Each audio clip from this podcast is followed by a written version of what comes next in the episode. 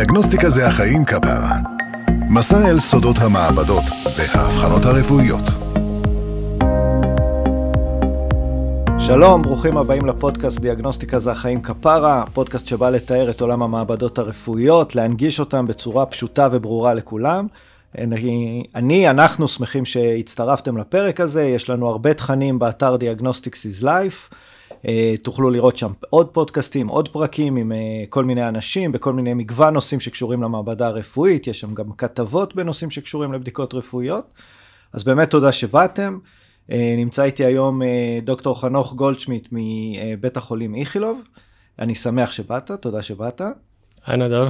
שלום חנוך, אז לפני שאני אתחיל, אנחנו תמיד, יש את השיחה המקדימה, וכשדיברתי עם חנוך, זה היה עוד לפני איזה חודש, חודש וחצי, ואמרתי לו שאנחנו עושים צעדים ראשונים בלנסות להבין מה המטרה של הפודקאסט הזה בכלל, כי כאילו אמרנו, ברור שאנחנו רוצים להביא את, ה, את העולם הזה של המעבדות, אה, שאנשים יכירו אותו יותר טוב, אני חושב שזה אחד הדברים שיצא מהקורונה, זה שאנשים היום מבינים יותר את הערך של בדיקות מעבדה. אה, אז אני רוצה להגיד לך ש, ששלשום היה אצלנו ביקור של אחיות למניעת זיהומים. והם היו אצלנו יום שלם, ו- ובסוף היום הזה, אחת האחיות ניגשה אליי ואמרה לי, תשמע, תודה רבה, היה מצוין, היה נורא מעניין, זה עולם שלם. וחשבתי לעצמי שהנה, זה אחות שעובדת, ואם היא לא מכירה את עולם המעבדות, אז בטח האדם, האדם ברחוב לא מכיר את העולם הזה, וזה בעצם המטרה שלנו. כמו שהאחות התפעלה מעולם המעבדות, אז אנחנו מקווים להביא את היופי הזה לכל האנשים ברחוב, ואני חושב שהיום אנחנו יותר מבינים אה, את, את המטרה שלנו, אני לפחות. אז אני באמת שמח שבאת, אה, אני חושב שאתה אה, תוספת מאוד מבורכת לסדרה של הפרקים, אני חושב שיש לך הרבה מה לתרום, אז באמת תודה על הזמן ועל ההשקעה. אני אגיד שחנוך הוא גם מנהל המעבדה לפתולוגיה באיכילוב וגם מנהל האגף. הוא מסמן לי לא עם הראש, אז אני תוהה לא. במה טעיתי. אז אני אחדד, אני מנהל אגף המעבדות באיכילוב. אז זה אמרתי נכון. זה נכון. בעבר שלי במשך עשר שנים ועד לפני שנתיים וחצי ניהלתי מעבדות לפתולוגיה, גם בהדסה ואחרי זה באיכילוב. וזה התחום המעבדתי שאני מתמחה בו. הבנתי, אז א', אז צדקתי, פשוט אני בשנתיים וחצי דיליי. אה, אז עכשיו זה באמת הזמן אה, לתת לך להציג את עצמך כמו שצריך, ואז אנחנו נתחיל בשיחה, אנחנו, אנחנו נדבר היום הרבה על פתולוגיה, אבל אה, לפני זה תספר לנו עליך. אז עשר שנים כמנהל מעבדה לפתולוגיה, סגן מנהל את אגף המעבדות באיכילוב, מנהל אגף המעבדות באיכילוב. אני מרצה גם בתחום של פתולוגיה, באוניברסיטת אה, אה, בר אילן, אוניברסיטת תל אביב. אז זה, זה התחום שמעניין אותי. אה, היינו מהחלוצים להכניס גם את התחום ה-NGS לפתולוגיה, בערך ב-2012. וב-2017 את התחום של פתולוגיה דיגיטלית, אבל זה קצת מוקדם, בוא נדבר נכון, בכלל. נכון, אנחנו נדבר ונסביר מה זה NGS, זה ריצוף גנומי עמוק, אבל אנחנו נגיע לזה ונסביר באמת בפירוט מה זה אומר ומה המשמעות של זה. אז בואו נתחיל מההתחלה, מה בעצם אה, אנחנו רוצים להתמקד היום במעבדה הפתולוגית, אה, מה בעצם עושים שם, מה, מה עושים במעבדה לפתולוגיה, זה נראה לי שאלת פתיחה די טובה. כן, אז תראה, רוב האנשים כשמדברים או חושבים על פתולוגיה, הם מדמיינים לעצמם אה, גופות וכל מיני מראות עם אה, אזהרות צפייה. יש קצת אה, הרבה ערפל מסביב למילה הזאת פתולוגיה. אז אולי נגיד קודם כל מה לא עושים בפתולוגיה, בפתולוגיה קלינית, בעיקר אנחנו לא מנתחים גופות. זה שונה מפתולוגיה פורנזית, שזה מה שרוב האנשים מכירים מסדרות. אמ, מה כן עושים במעבדה לפתולוגיה? אמ, בעיקר מתעסקים עם אה, ביופסיות, אה, מה שיוצא אה, מניתוחים,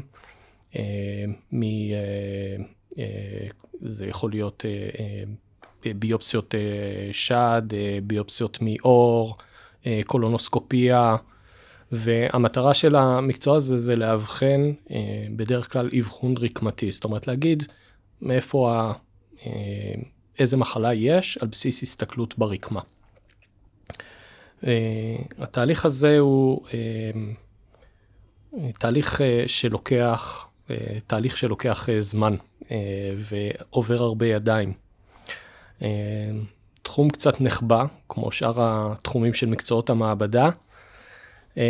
זה מאחורה, הבן אדם לא פוגש את המעבדה, הוא נמצא מקסימום אצל הרופא שלו, ודבר אחרון, נגיד מישהו עושה קולונוסקופיה ומוצאים שם איזה שניים שלושה ממצאים, שמים אותם איזושהי צנצנת ושולחים אותה. אז בן אדם יושב ומחכה אה, לתשובה. אה, וכל מה שקורה עד התשובה שמגיעה אליו זה קצת נעלם, אני רוצה שנדבר על זה. בסופו של דבר זה, אני חושב שזה מאוד מעניין אנשים, אה, הרבה גורלות של אנשים אה, נחתכים מהתהליכים האלה שקורים מאחורי הקלעים במעבדה לפתולוגיה. אמ, וזה גם בוא... לוקח זמן. כן, כן, אז בוא לפני שאנחנו מגיעים לזמן, בוא באמת נדבר, כי התהליך הזה מורכב, אני, אה, אני אגיד ותתקן אותי, או יותר נכון אתה, אני רוצה שאתה תגיד, כי בעצם השלב הראשון אה, זה איך לוקחים דגימה, נכון? בדרך כלל זה מתחיל אה, כשהמטופל עובר איזושהי הדמיה, זה הרבה פעמים זה הדרך הראשונה, נכון? או, ש, או שזה, אני טועה, אני לא יודע. זה יכול להיות אה, שבן אדם עובר איזושהי הדמיה, אה, הדוגמה שאמרתי קולונוסקופיה, או שהולכים לבדיקה יזומה אה, של, של שד, מחפשים האם יש משהו, בן אדם רואה איזה ממצא בעור שלו והולך לבירור.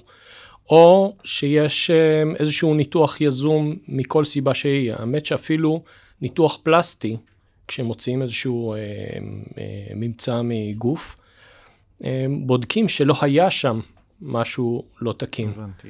אה, החלק השני והטיפה שגם מטופל בדרך כלל במכונים פתולוגיה זה אה, ציטולוגיה, שזה לא רקמתי, זה תאי. אה, מחפשים את המבנה של, של תאים, זאת אומרת, מסתכלים בציטולוגיה על מבנה, מבנה של תאים והאם יש ממרירות ברמה התאית. אז א', כשאנחנו אומרים ביופסיה, אנחנו אומרים, זאת אומרת, יש בן אדם ולקחו לו דגימה, בעצם ביופסיה זה, איזה, זה יכול להיות רקמה, זה יכול להיות איזושהי דגימה מהגוף, נכון? Uh, התחום של ההדמיה, אגב, אנחנו לא מדברים עליו, הוא, הוא לא נחשב חלק מאגף המעבדות, אבל התחום של ההדמיה מאוד התקדם בשנים האחרונות, וגם שם יש היום רזולוציה מאוד טובה uh, כדי לזהות uh, הייתי אומר ממאירויות, או יותר נכון אה, רקמות שהן א-נורמליות, אה, רקמות כן. לא תקינות, אבל זה לא אומר שום דבר לגבי מה מהות הרקמה הזאת, מה לא תקין בה. נכון, אז... האמת היא שגם שם יש אה, התקדמות, ואנחנו נותנים היום שירותים אה, למכוני ההדמיה, אה, למשל באולטרסאונד, שירות במקום, אה, עושים את זה באיכילוב אה, הרבה.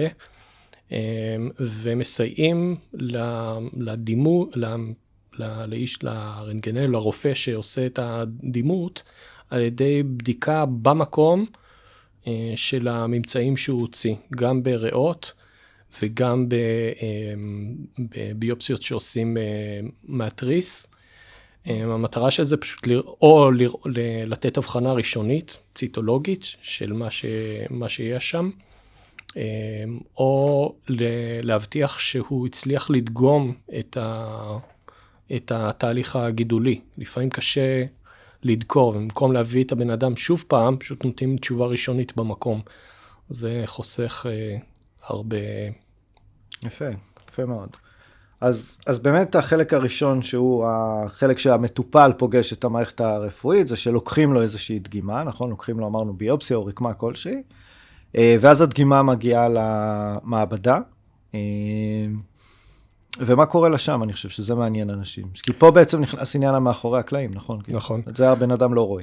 אז את הדגימה שמים בפורמלין, עוד ב, בחדר הבדיקה, זה בעצם פורמלין הוא חומר משמר, הוא מקבע את כל התהליכים הביולוגיים אה, והכימיים שיש ברקמה, עוצר, עוצר, מקפיא את המצב.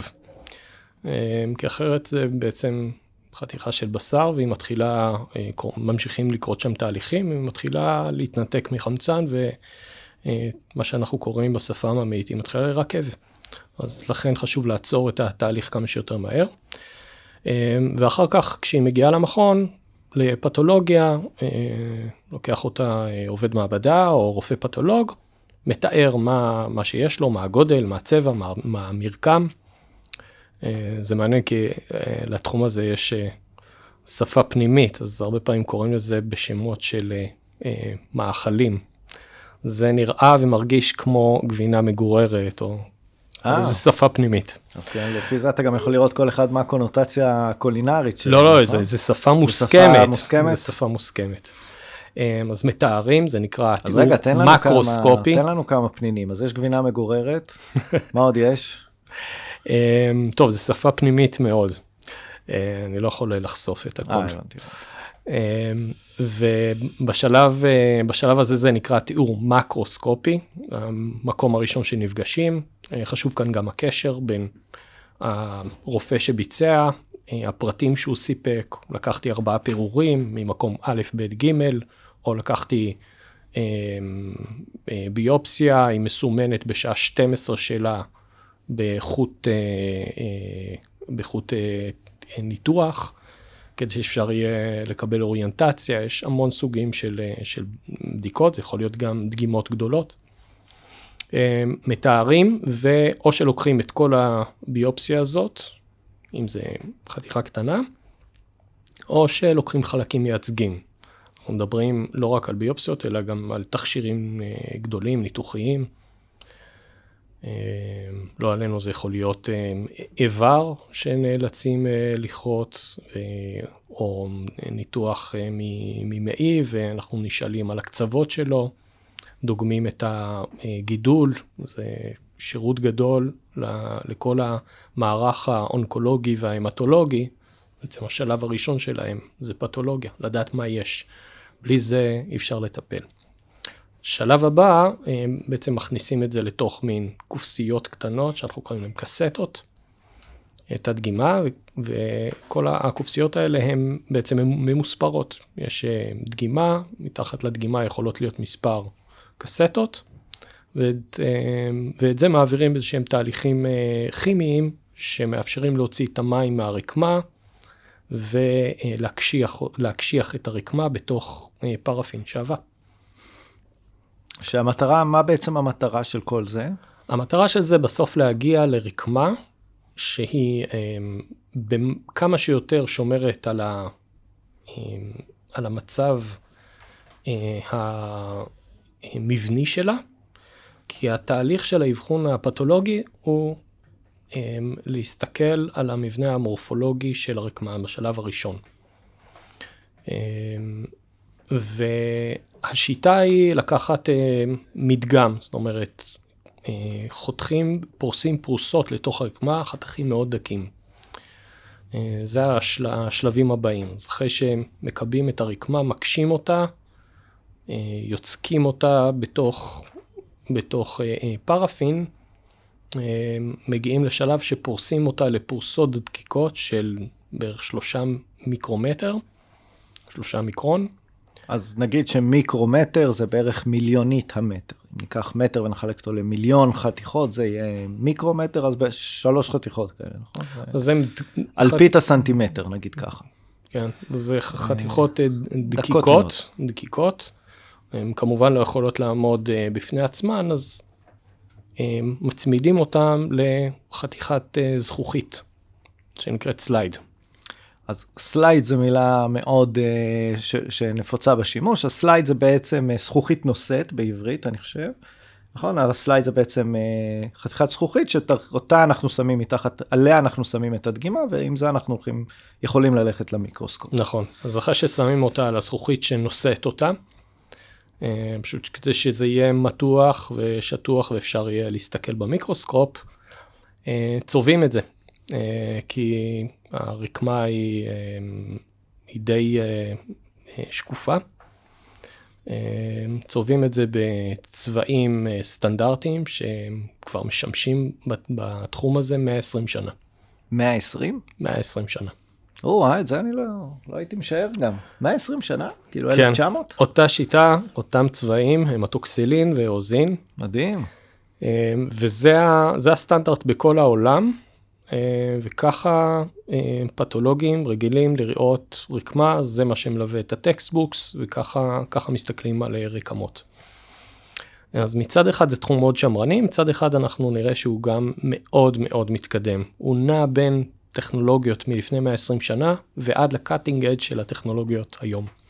אז אנחנו אנחנו בהחלט נגיע לזה אבל אז אוקיי אז יש לנו עכשיו את הדגימה שלקחו נכון לקחו לך איזה רקמה ועכשיו חתכו אותה לפרוסות של מיליונית המטר. אני תמיד אוהב יותר להגיד אלפית הסנטימטר כי יש לנו את זה בראש. ושמו את זה על זכוכית נושאת קיבעו את זה כדי שכלום לא יזוז כי אתה לא רוצה שדברים יתפרקו לך. ומתחילים לצבוע את זה כדי לקבל תמונה יותר טובה, נכון? והצבעים הם גם צבעים שיכולים להפריד כל מיני חלקים בתא כדי לתת אוריינטציה יותר טובה לרופא. כן, נכון? שני הצבעים האלה בעצם צובעים את הרקמה לפי החלקים החומציים שלה והבסיסיים שלה, בצורה פשוטה.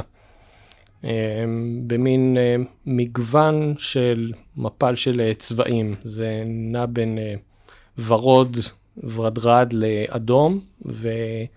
הוא צובע בצורה אופיינית חלקים שונים שבתוך ה... של התא ושל הרקמה, וזה השפה המוכרת. אוקיי, okay, אז יש לנו עכשיו את זה, ו... אוקיי, okay, אז יש לנו עכשיו, בסוף שצריך להתחיל להסתכל איך זה עובד. אז um, על רקמה כזאת, בגדלים האלה מסתכלים במיקרוסקופ אור. Um, כשהשלב, היום אנחנו כבר um, גם יודעים לסרוק את הסליידים האלה. גם לזה נגיע. עוד מעט אה, נדבר על זה, מה שנקרא פתולוגיה דיגיטלית.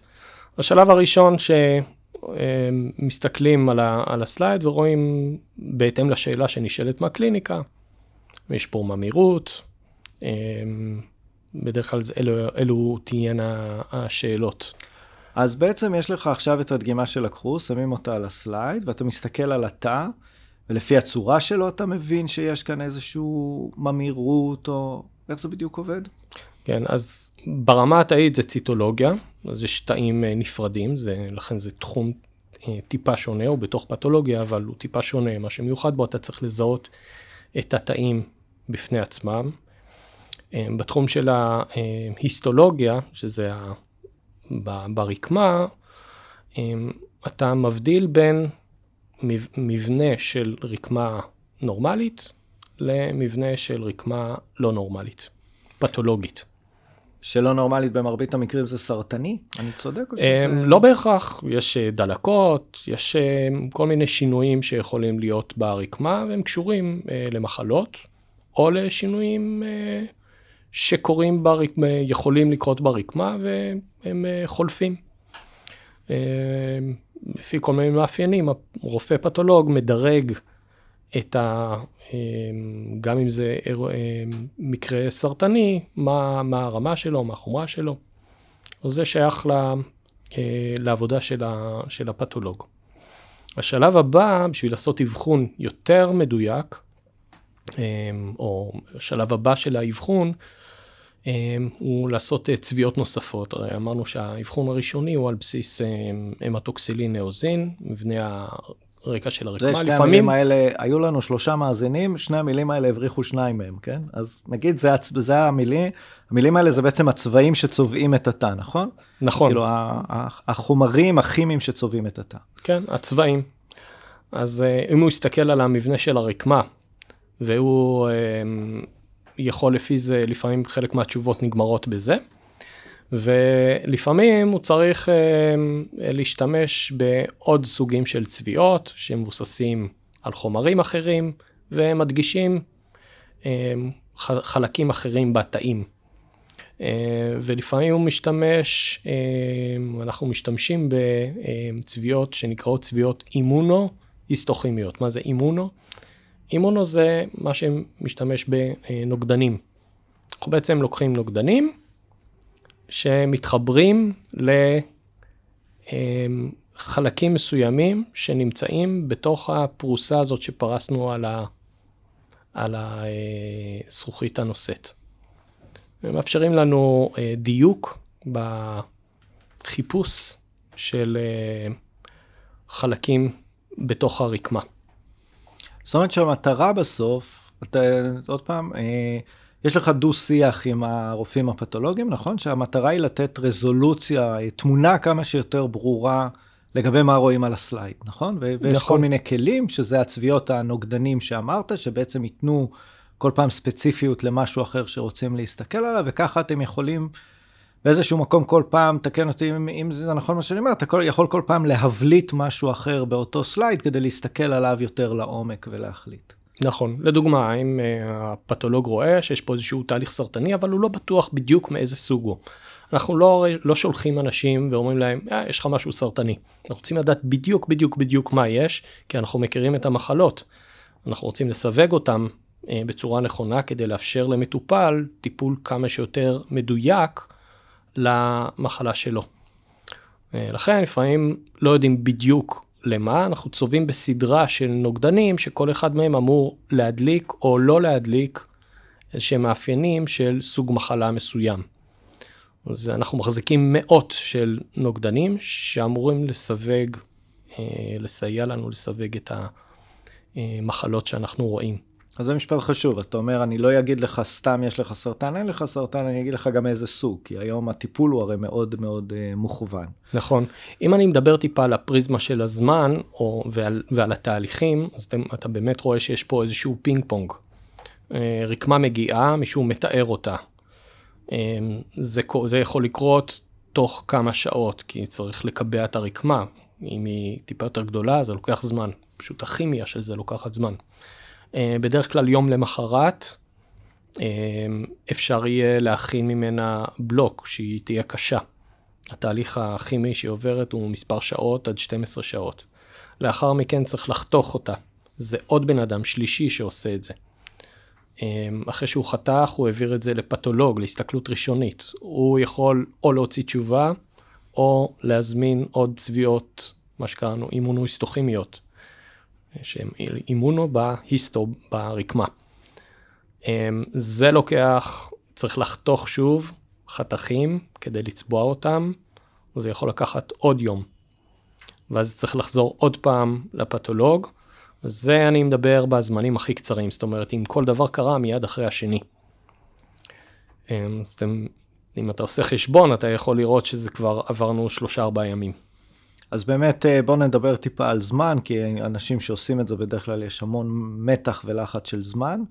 אז התהליך אורך כמה ימים, לפעמים אפילו יותר, בגלל שני דברים, בגלל אורך התהליך של העבודה עצמה ובגלל הדו-שיח אה, בין הרופאים הפתולוגיים לבין המעבדה על איך לחדד כדי לקבל תמונה. כן, אז אה, האמת שלצערי, וזה אחד מהדברים שמאוד מטרידים אותנו כל הזמן, זה אה, משך הזמן. היום אתה יכול אה, להיתקל אה, במעבדות וגופים אפילו גדולים שעושים פתולוגיה, שמשך הזמן לקבל תשובה יכול להגיע עד חודש. זה צער מאוד גדול לאנשים. אני חושב שאת האנשים שעושים את הביופסיה, זה מעניינים שני דברים עיקריים. אחד, זה משך הזמן לקבל תשובה. בן אדם, יש לו אי ודאות אה, שנוגעת אה, לפעמים לחשש לחיים שלו, לבסיס של החיים שלו. אה, לפעמים זה ביופסיה שנייה, שאלה של האם חזרה מחלה. וזה משהו שמאוד מטריד אותנו ואנחנו מודעים אליו. יש מתח גדול, אנחנו רוצים לתת תשובה כמה שיותר מהר. והדבר השני שמעניין מאוד את האנשים, זה האמינות של הבדיקה הזאת. זה משהו שאנחנו בכלל אה, מומחים ומשתפרים בו כל הזמן. סך הכל מעבדות זה אחד הגופים שמובילים תהליכים של איכות, אה, בכלל במערכת הבריאות. אה, יחידות שמתנהלות על פי סטנדרטים של איכות, איזו, והאמינות זה מה שמעניין את האנשים. אני לא יכול להיות אה, אה, יותר דרמטי מזה שדגימה אה, מוצלבת עם דגימה של מישהו אחר במעבדה. זה בחדשות מעת לעת. זה יכול להיות בפתולוגיה, בעמוד ראשון של העיתון, זה יכול להיות IVF, אבל זה לא משנה. האמינות של העבודה שלנו היא הדבר השני הכי חשוב שמעניין את המטופל. אז אמ, לשני הדברים האלה אנחנו בעצם אה, צריכים לתת, אה, לתת מענה, אחד זה לזמן, אחד זה לתהליכים. אז אני חושב שזה ממש מוביל אותנו ממש יד ביד לנושא הבא, אה, כדי להתמודד עם פרק הזמן. כי היום, ככל שהעולם מודרני באמת בבדיקות מעבדה, א', אני חושב שאנשים לא מעריכים כמה בדיקות מעבדה התקדמו והזמנים היום התקצרו בכל התחומים באופן דרמטי. וחלק גדול מהחדשנות בתחום הוא באמת בעניין של אה, לוחות זמנים ו- וזמן עד התוצאה. אז זה באמת מוביל אותנו לחידושים בתחום הפתולוגיה. Uh, התחלת מזה שיש לכם צבעים מלפני 120 שנה, אז, אז מה זה מלפני 120 שנה? מה יש... ולפני, ובערך באותה נשימה אמרת NGS, שזה, אנחנו נגיד ריצוף גנומי עמוק, וזה באמת באמת הטכנולוגיה החדישה ביותר, אני חושב, שקיימת היום. אז איך, איך משלבים בין הדברים האלה ומה החידושים בתחום? אה, אז נתחיל עם, ה, עם, ה, אה, עם החלק אה, הטכנולוגי. אולי החלק הראשון בתוך התהליך שאנחנו מדברים עליו, ייצרנו את ה slide של ה hematoxylin and eosin, או את ה slide שצבוע בצבעים אימונוהיסטוכימיים. את הסליידים האלה אנחנו היום סורקים. היום באיכילוב כל slide נסרק, זה חלק מתהליך העבודה, אנחנו מדברים כבר משנת 2018, אה, אנחנו שם. אה, הכל, הכל הולך לסריקה. מה הטוב בזה שזה נסרק? אה, זה מגיע ישירות לפתולוג. אתה מדבר פה על מכון שמייצר אלפי פריטים ביום.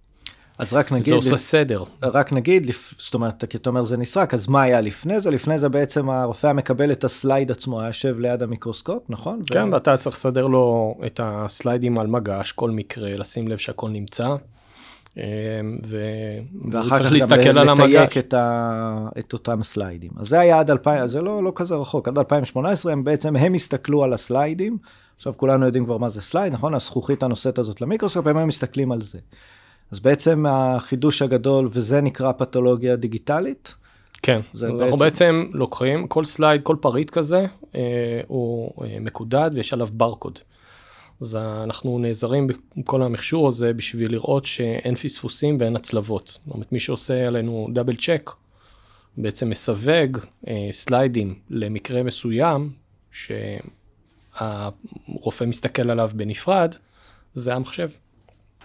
אנחנו משתמשים בטכנולוגיה בשביל לראות שסלייד שנסרק הוא מסווג למקום הנכון שלו.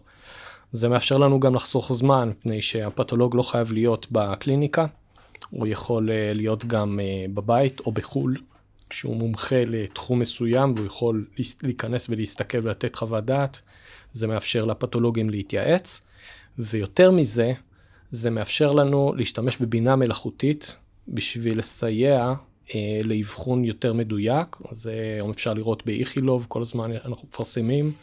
אה, אפשר לראות את הפרסומים אה, של הרופאים, של המעבדה אצלנו, פרופסור דור ורשקוביץ והעמיתים, אה, על פיתוח של אלגוריתמיקה לסיוע בזיהוי של, אה, של מחלות. אז בואו בוא נחדד שני דברים. אחד, הסריקה עצמה היא לא פשוטה. זה לא סתם לשים על סורק אה, ביתי מאופיס דיפו. אה, יש, בעצם אנחנו מסתכלים במיקרוסקופ בהגדלות שונות, אבל זה הגדלות של פי 10, 50, 100, אז הסורק צריך לתת אה, סריקה ברזולוציה מאוד גבוהה ובהגדלה מאוד גדולה. ומה זה בדיוק אומר בינה מלאכותית? אז מונח כזה שכולם שומעים אותו בתחום ההייטקס ומרוויחים בו כסף, אבל בואו ננסה לפרוט אותו לפרוטות. אז הדוגמה שאני אוהב, דוגמה שפייסבוק אה, פרסמה, היא בעצם לקחה אלף תמונות של אה, כלבים ואלף, או סליחה, עשרת אלפים תמונות של כלבים, עשרת אלפים תמונות של חתולים, ובעצם אימנה את המחשב, אמרה לו כל פעם מה אתה רואה, אתה רואה כלב או אתה רואה חתול, והיא הראתה יש את כל החתולים כלבים מוזרים האלה שאתה לא יודע אם זה חתול או כלב אז היא הראתה שהיום היא מזהה יותר טוב מבני אדם אם זה כלב או חתול זו דוגמה אחת די טובה ופשוטה בעיניי לבינה מלאכותית. כן אז באותו אופן אנחנו גם משתמשים ומלמדים את המערכת אה, לעשות את מה שעובר בראש של אה, מי שמסתכל על הסליידים אנחנו לוקחים אה, בעצם התחלת עם המכשור נכון זה מכשירים. אה, אה, שיודעים לסרוק את הסליידים בצורה אוטומטית. הם עובדים לאורך כל היום וגם בלילה, הם יודעים, אפשר להטעין אותם.